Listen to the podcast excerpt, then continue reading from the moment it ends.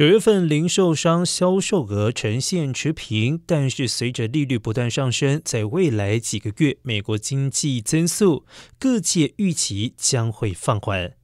然而，九月处于返校购物季和年末假期之间，因此该月的零售销售往往比较疲软。但是，美国人仍然在大量花钱，主要是反映高通膨之下不得不支付的价格上涨。经通货膨胀调整之后，过去一年的零售支出基本上没有变动。经济学家预测，九月份的零售额将增长百分之零点三。